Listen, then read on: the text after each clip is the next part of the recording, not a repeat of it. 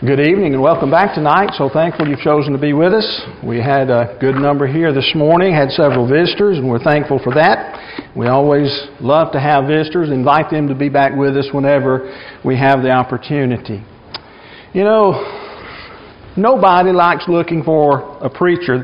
The congregations don't generally like having to search for a preacher, and preachers, I can speak for preachers. They don't like having to try out and do all those kind of things. But, you know, it, it's such a hassle. Back a number of years ago, I read in, uh, I think it was Dear Abby, uh, in December of 1992, there was an article in there, and uh, it was from a man who was on a committee of some church somewhere. They were looking for a preacher, and he said to Dear Abby, he said, I understand that some time back you published a letter uh, uh, of uh, some person who was uh, uh, involved in the same task that I am.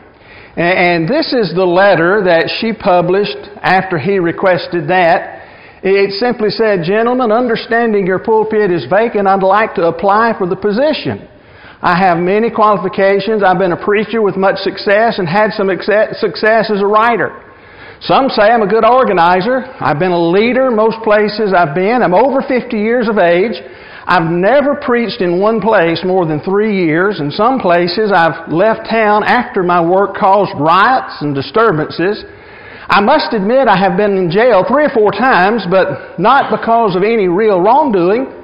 My health is not too good though I still get a great deal done. The churches I preach for have all been small, though located in large cities.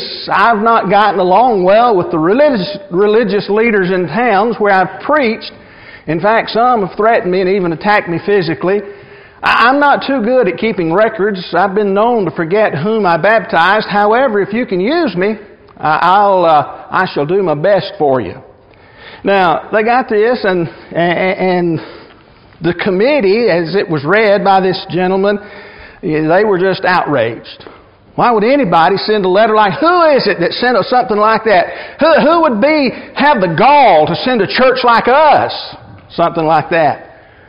And so this fellow on the committee who had uh, about had his fill of all that was going on said, the Apostle Paul. Now think about that for a minute. You don't want even the Apostle These are the qualifications that he brought with him.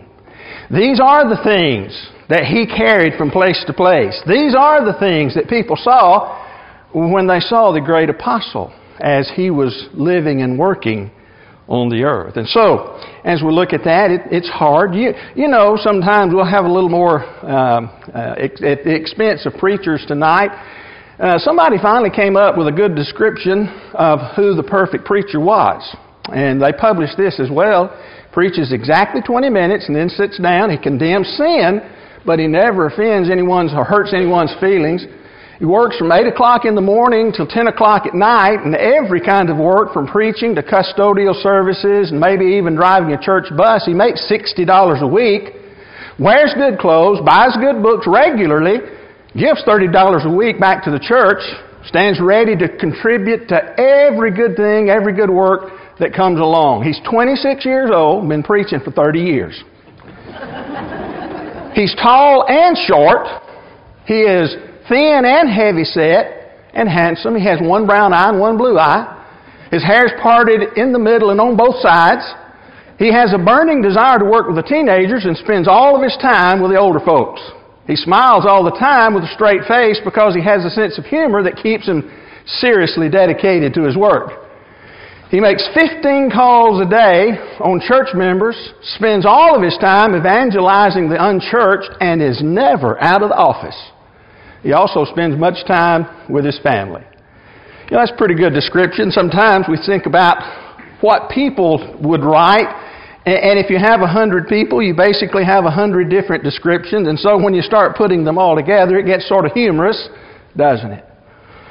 Tonight, as we think about preachers and preaching, I, think we need to go back to the book of 1 Corinthians. In chapter number 4, where we'll spend our time tonight, the Apostle Paul actually discusses that matter. And we want to talk about it in the time that we have allotted tonight. Think about some of the things that the Apostle Paul has to say. If you have your Bible, turn to 1 Corinthians chapter 4, and let's look together beginning in verse number 1. We'll go down through verse number 5. Paul says, writes, This is how one should regard us, as servants of Christ and stewards of the mysteries of God. Moreover, it's required of stewards that they be found faithful. But with me, it is a very small thing that I should be judged by you or by any human court. In fact, I do not even judge myself. For I'm not aware of anything against myself, but I am not thereby acquitted. It's the Lord who judges me. Therefore, do not pronounce judgment before the time, before the Lord comes, who will bring to light the things now hidden in darkness, and will disclose the purposes of the heart. Then each one will receive his commendation from God.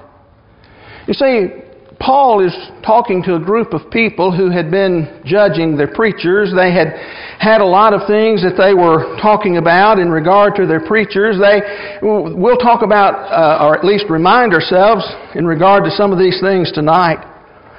There's a sense in which all Christians are ministers, all Christians are servants, but it seems that Paul here in this place is primarily discussing himself and Apollos, and Cephas, and those men who had preached unto them Jesus. And so he has some things that he has uh, to say in regard to them. But I want us to understand tonight, even though he's writing in particular in regard to the way that they're looking at him and, and, and the people who are spreading the gospel to these folks in that day, all of this still applies to anyone today who would be preaching or teaching or uh, spreading the gospel in any way. And so we need to look at it, we need to think about it. It's important, or God would not have included it in His Word and preserved it for us to have to speak about and talk about tonight. And so let's think about some of the things that the Apostle Paul says in these first five verses of chapter number four. As we do that tonight, Paul says that we are to regard God's ministers, God's people, as servants. Let me call your attention back to that passage. Notice what he says beginning in verse number one. This is how you should regard us. Now that had a, that had a problem before, and Paul had already addressed it, had he not? Go back to chapter 1. Think about verses 12 and 13 of chapter 1. What were the people doing? I'm of Paul. I'm of Apollos. I'm of Cephas. I'm of Christ. They had a problem. They were, they were judging their preachers. They had their own opinions about the preachers, the, the ones who had come along and brought them the gospel. It, it was so bad that Paul says in chapter 3, addressing that very matter again, he said, uh, When you say, I follow Paul, and another, I follow Apollos, are you not, English Standard Translation, being merely human? We talked about that carnal mind as it's talked about in the book of, or in the uh, King James translation last week.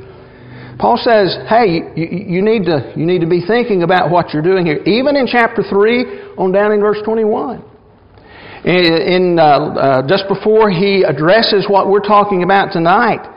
He said, So let no one boast in men, for all things are yours.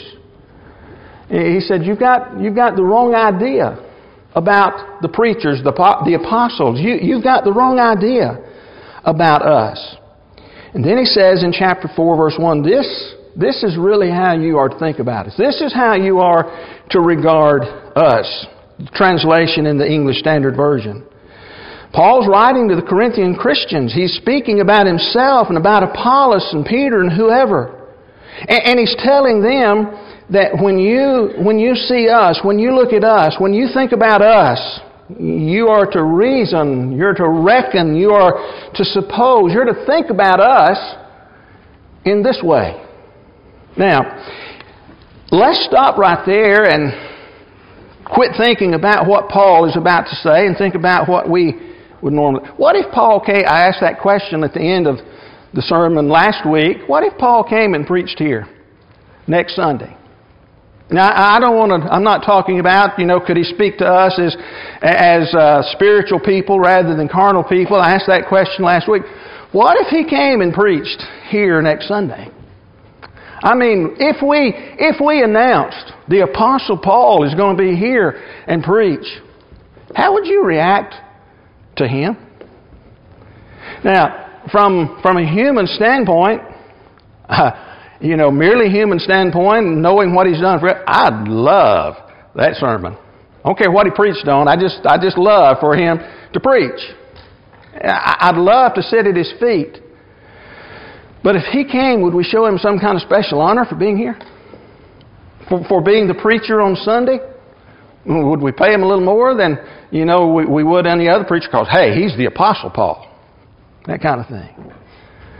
You see, we have concepts of great men. Great men in the church. Was Paul a great man in the Lord's church? You better believe it.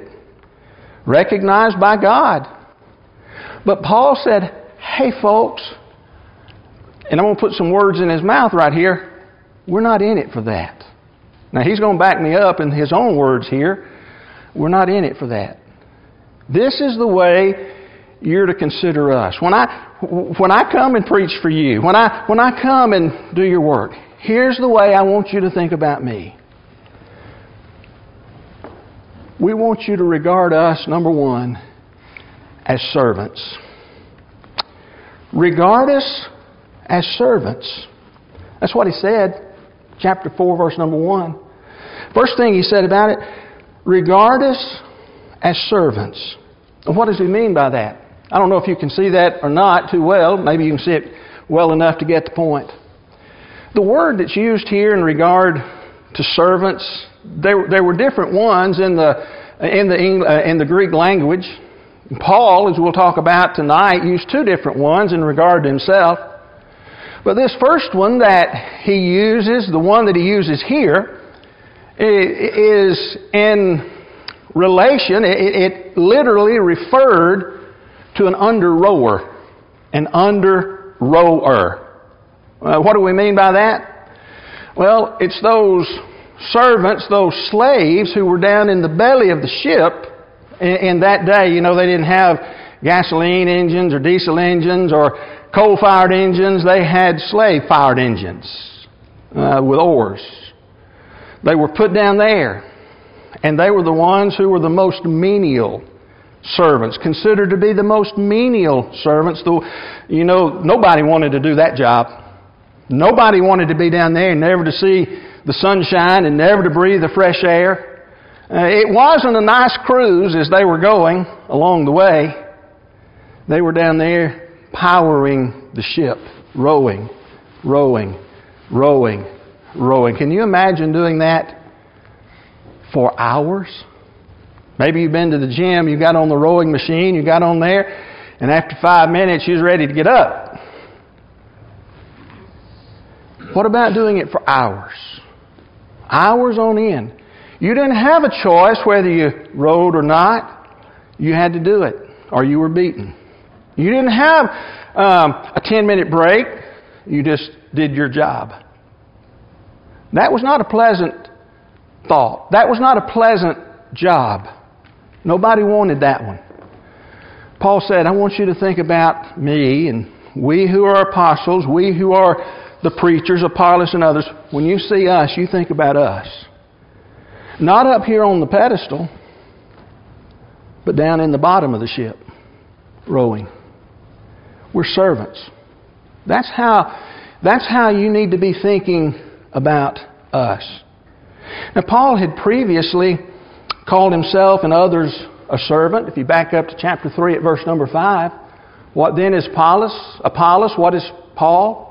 servants through whom you believed, as the Lord assigned to each. Different word used here. Not the, not the one that we just encountered in chapter 4. This one is the word that we sometimes see in relation to others, uh, diakonoi. Diakonos. We translate that or transliterate it into the New Testament deacon, servant. Not all deacons hold what we might call the office or the position in the church, officially called a deacon. But we're all the servants. We're all deacons in the church in a sense because we're all servants. That kind of servant was a, a table waiter, if you will. It's regarded in more in that uh, category. Uh, that's what literally it meant was a waiter, and they they attended folks. They they carried things to the table, took care of people.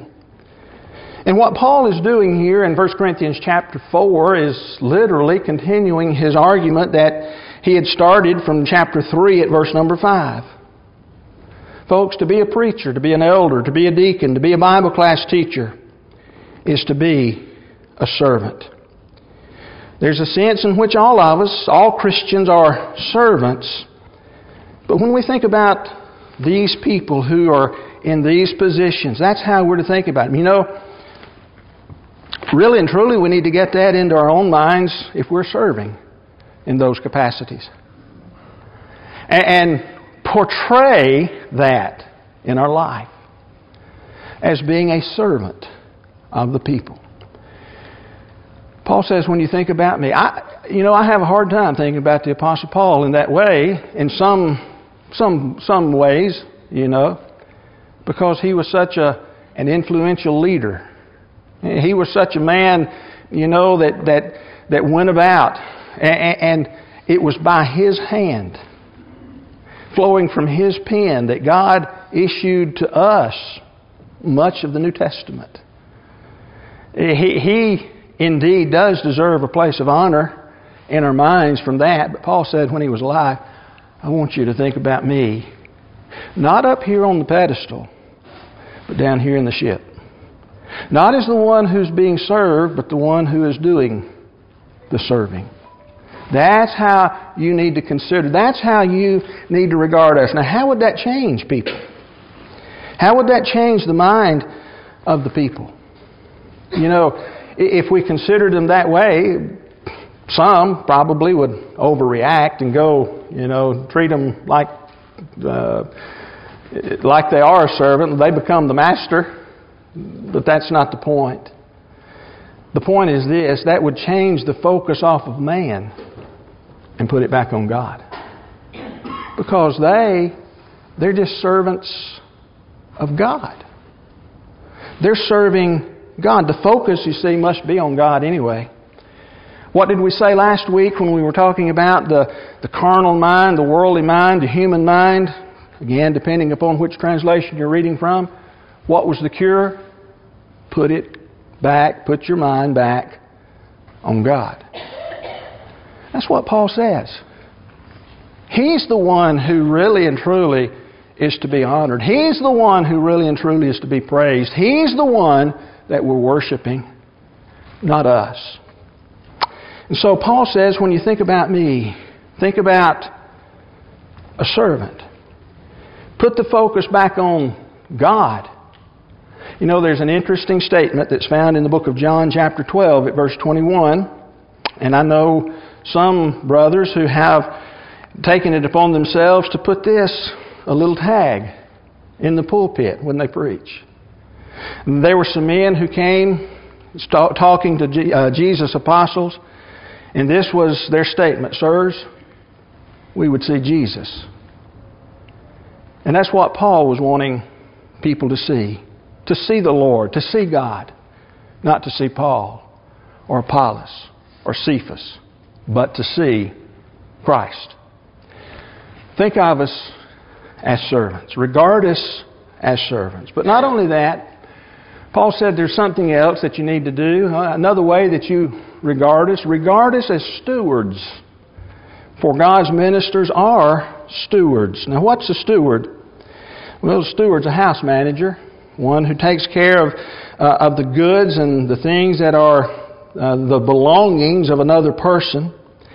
And I don't know of a, a better example of this than one that's found in the Old Testament book of Genesis, chapter 39.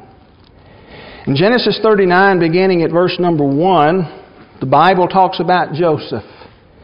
Joseph had been brought down to Egypt Potiphar, an officer in Pharaoh, the captain of the guard, an Egyptian, had bought him from the Ishmaelites who had brought him down there. The Lord was with Joseph, and he became a successful man, and he was in the house of his Egyptian master. His master saw that the Lord was with him, and that the Lord caused all that he did to succeed in his hands. So, verse number 4 So Joseph found favor in the sight, his sight, Potiphar's sight, and attended him.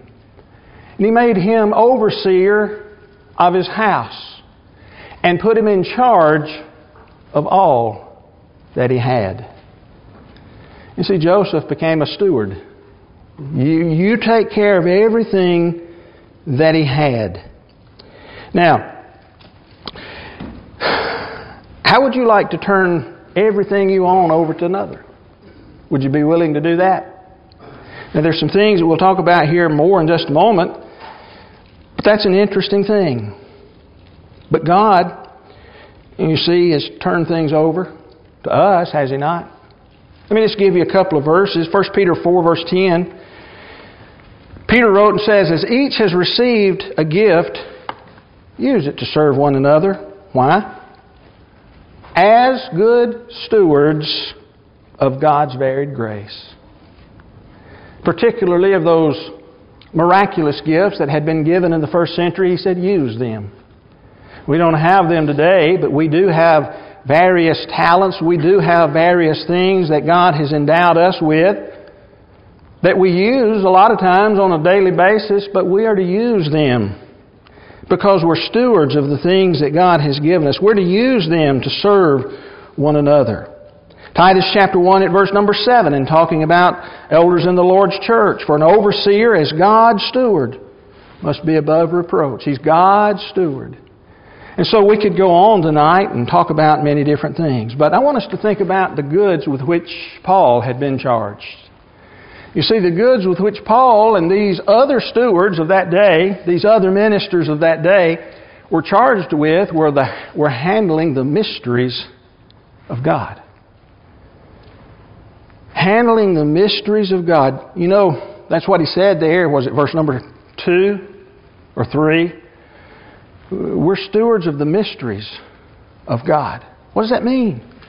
You know, it sounds mysterious, doesn't it? But we talked about it a couple of weeks ago when we thought about the mysteries of God, especially back in chapter number 2. 1 Corinthians chapter 2 verse 7, the same word is used, not translated in the English standard as mystery, but he says, But we impart a secret and hidden wisdom of God which God decreed before the world or before the ages for our glory. You see, it was the Word of God that he had in mind. Paul was a steward of the Word of God. To get it from God to other people. Uh, that word is used again, and still in 1 Corinthians chapter 15 at verse 51, Paul says, Behold, I show you a mystery. What's the mystery that he shows us there? What are the words of the Lord that had been thought of long before even the creation of the world? Or at least one of them? Paul says, I show you a mystery. What is it, Paul? What's the mystery? That mystery that he's talking about here, that hidden wisdom of God, is that we shall not all sleep, but we'll all be changed. At the coming of the Lord, we won't all die. There, there'll still be people alive on the earth when Jesus comes. We won't all sleep, but we will be changed. That physical body will be changed to the spiritual one. God said, I'm turning it over to you. Now remember, Jesus said before he left that he would send his the Holy Spirit that would guide the apostles into all truth. They were to thus transfer that to others who would be able to teach others also, according to what Paul wrote in the book of 1 Timothy chapter 2. But that was what Paul was charged to keep. Just like Joseph, the steward in Potiphar's house, just like he was charged to take care of, I don't know what all was there, the vases, the tables, the lamps. And not only in his house, if you'll note in the book of Genesis, chapter 39, he turned him over, he basically turned everything he owned out in the field over to him as well because God was making it prosper through Joseph. Joseph was in charge of all of that. Paul says you're to regard us, number one, as servants, number two, as stewards. What are you, what are you in charge of? The Word of God. And faithfully getting that from God to you.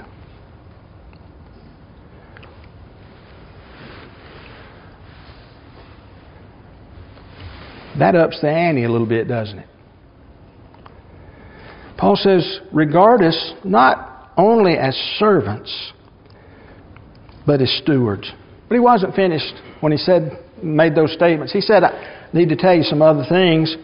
He goes on in verse number two, and he says that stewards must be faithful. Stewards must be faithful. If you happen to pick up a New American Standard translation, the word trustworthy is used there. There to be faith, trustworthy. If I put everything into a person's hands, I want that person to be trustworthy. Was Joseph trustworthy? You know, we gave him as an example of a steward. Was Joseph trustworthy? Well, let's look and see. Genesis 39, continuing on in verse 5. From the time that he made him overseer of his house and over all that he had, the Lord blessed the Egyptian's house for uh, Joseph's sake. The blessing of the Lord was on all that he had in his house and field. So he left all that he had in Joseph's charge. Because of him, he had no concern about anything but the food that he ate. That's the only thing he had to worry about. What am I going to have for supper tonight? Now Joseph was handsome in the form and appearance, and after time his master's wife cast her eyes upon Joseph and said, Lie with me. But he refused and said to his master's wife, Behold, because of me my master has no concern about anything in the house, has put everything that he has in my charge. He, he's not greater in this house than I am, nor has he kept back anything from me except you, because you are his wife. How then can I do this great wickedness and sin against God? Joseph considered himself in the eyes of Potiphar to be trustworthy. And Joseph proved himself in temptation to be trustworthy to be faithful, to handle the property and the belongings and even the wife uh, uh, of his master, if you will, with the utmost care and the utmost respect because he knew who all of these things belonged to. He was trustworthy. God's stewards, according to what Paul wrote, are to be faithful. You know, if you make an investment with somebody, you don't want the, the one that you invested it with to take your money and, you know, take a, take a trip to Hawaii. I'm not sure you want to go there right now. You might want to pick some other uh, nice place to go, unless he's just really in love with lava and all those kinds of things. You wouldn't want him to do that.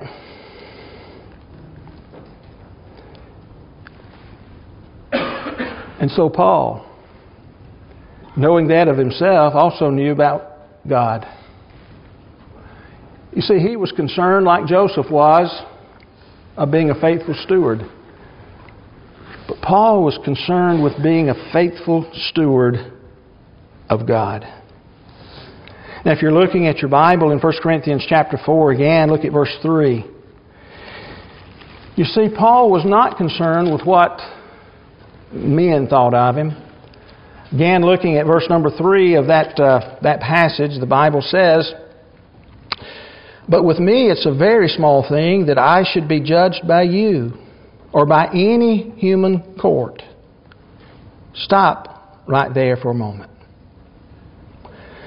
Was Paul concerned with what men thought about him? You remember in the beginning, we talked about the little letter, the invitation letter from the Apostle Paul, except, you know, those are qualifications that Paul had that we gleaned from the Bible. Was Paul concerned with what men thought about him with the religious leaders of the cities? So concerned that he would tamper with the Word of God, change it so that it would make them feel a little better, they wouldn't be so hard on him. Was Paul concerned with the way people thought about him from that standpoint? No, he wouldn't. He wouldn't alter the Word of God for anyone. Was Paul concerned with what the Corinthians themselves thought of him? You see, Paul said, I don't want you to think more of me than what you really ought to. I want you to think of me as a servant, but I also want you to think of me as a steward of God. But, but, but me personally and what I'm doing, that don't count.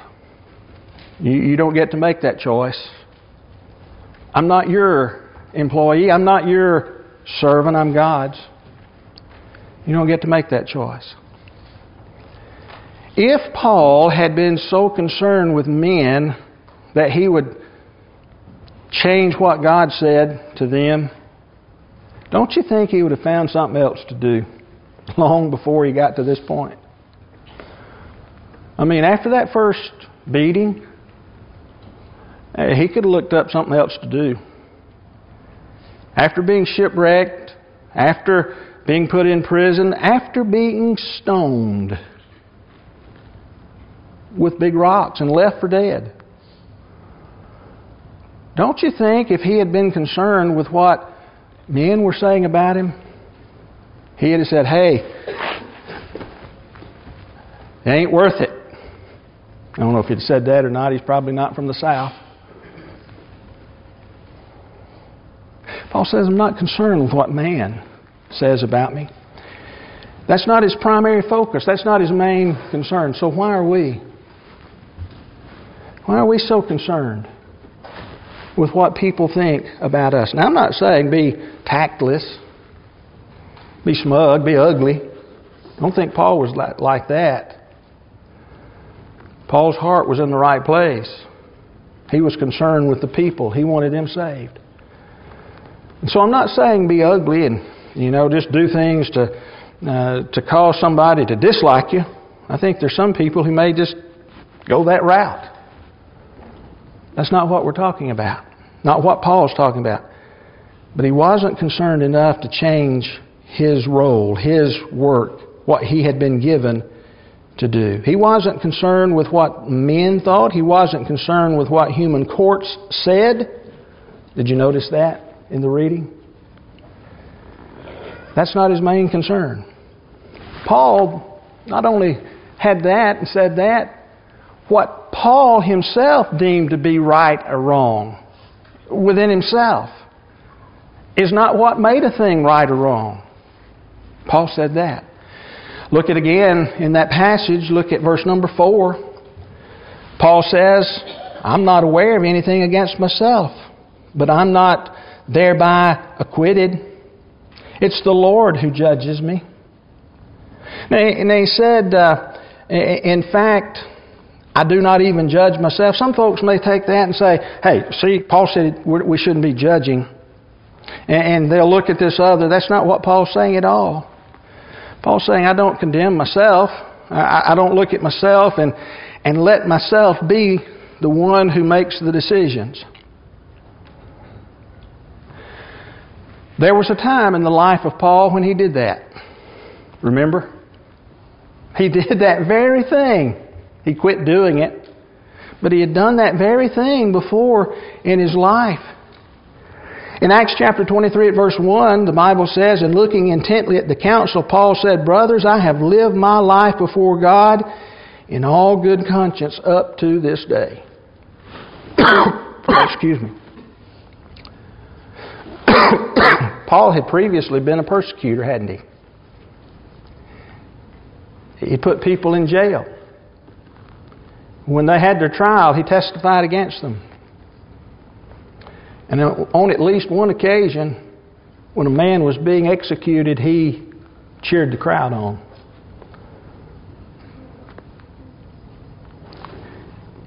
And he had a good conscience. In fact, he would say in Acts chapter 26 at verse 9, I myself was convinced that I ought to do many things in opposing the name of Jesus of Nazareth. Paul said, I was convinced of that. He was convinced, but he still had a good conscience about it. You see, there was a time when he allowed himself to be the sole arbiter and judge of what was right and wrong. Paul says, I don't do that anymore. I'm a servant of God and a steward of the mysteries of God. You see, God's the one who's in charge. The Word belonged to God. He was simply the steward, and He wanted to be a faithful steward. And it was by God that His stewardship would be judged, according to what He said in verse 2 and also in verse number 5. When Paul stands before the Lord in judgment, everything that Paul did will come forth. And from everything that we know here in this passage and in this book, we understand that the Apostle Paul was a man who pleased the Lord.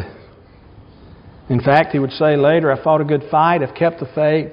Remember those? He looked forward to the crown that had been prepared for him, that would be given him. He had a desire, according to the book of Philippians, to depart and be with Christ, which was far better. I'm convinced the Apostle Paul will spend eternity in heaven. But Paul was looking to that day when he would stand before God in judgment. And God would judge the deeds in his body that he had done in his body. He would judge the words that he had spoken while he was here. Thankfully, he had forgiveness of those days when he was such a persecutor. And he wanted desperately to faithfully serve his master and to be a good steward because the word belongs to God. Folks, that is a message that our world needs to hear over and over and over again.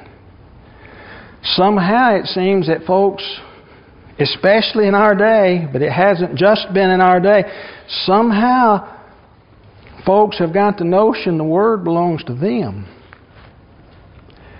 They can do with it what they want. And they can take what they want of it and use that in their life and disregard what they don't like or don't want. What if Paul had done that in transferring the Word from God to us? What if he, what if he intentionally left some stuff out because he didn't like it?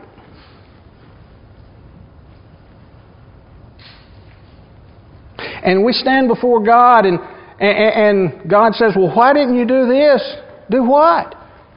Well, I told Paul to tell you Paul, you didn't tell us. And Paul didn't want that on his conscience. And Paul did tell us.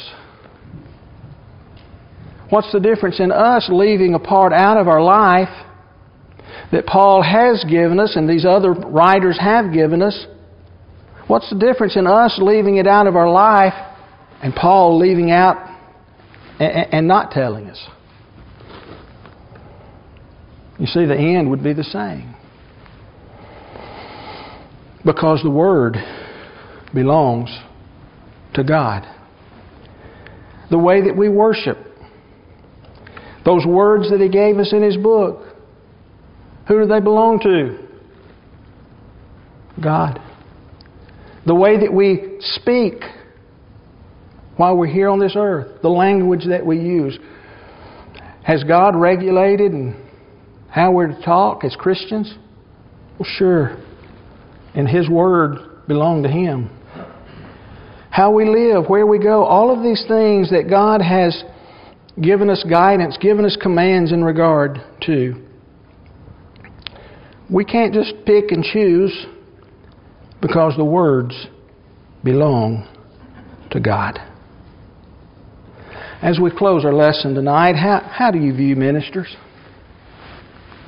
How, how do you view those who teach the Bible and preach God's Word and do those things? Do you, do you put, a, put them up on a pedestal? I hope not.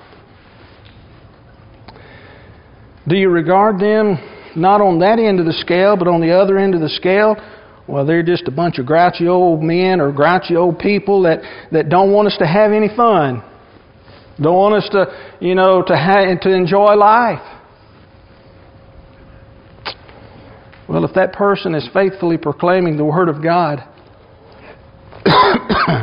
you're not against Him, you're against God. We looked at that. Paul said that in the previous chapter. How do you view ministers? But perhaps an even more important question is this one Are you a good steward of God's Word in your own life? In learning and listening to and living out God's Word in your own life. You see, if someone were to ask you today what you are, could you say, Well, I'm a servant and a steward of the mysteries of God? Not in the same exact way the apostle was. It was revealed to him. We have a copy of it. And we're to, we're to faithfully teach it and to defend the gospel according to Jude.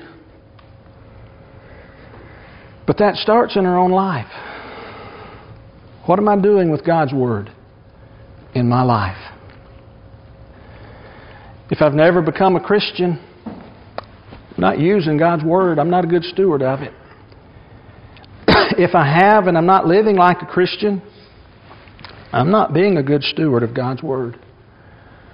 And just as Paul was concerned with standing before God on the day of judgment, being found faithful by Him, isn't that really what we should be concerned about as well?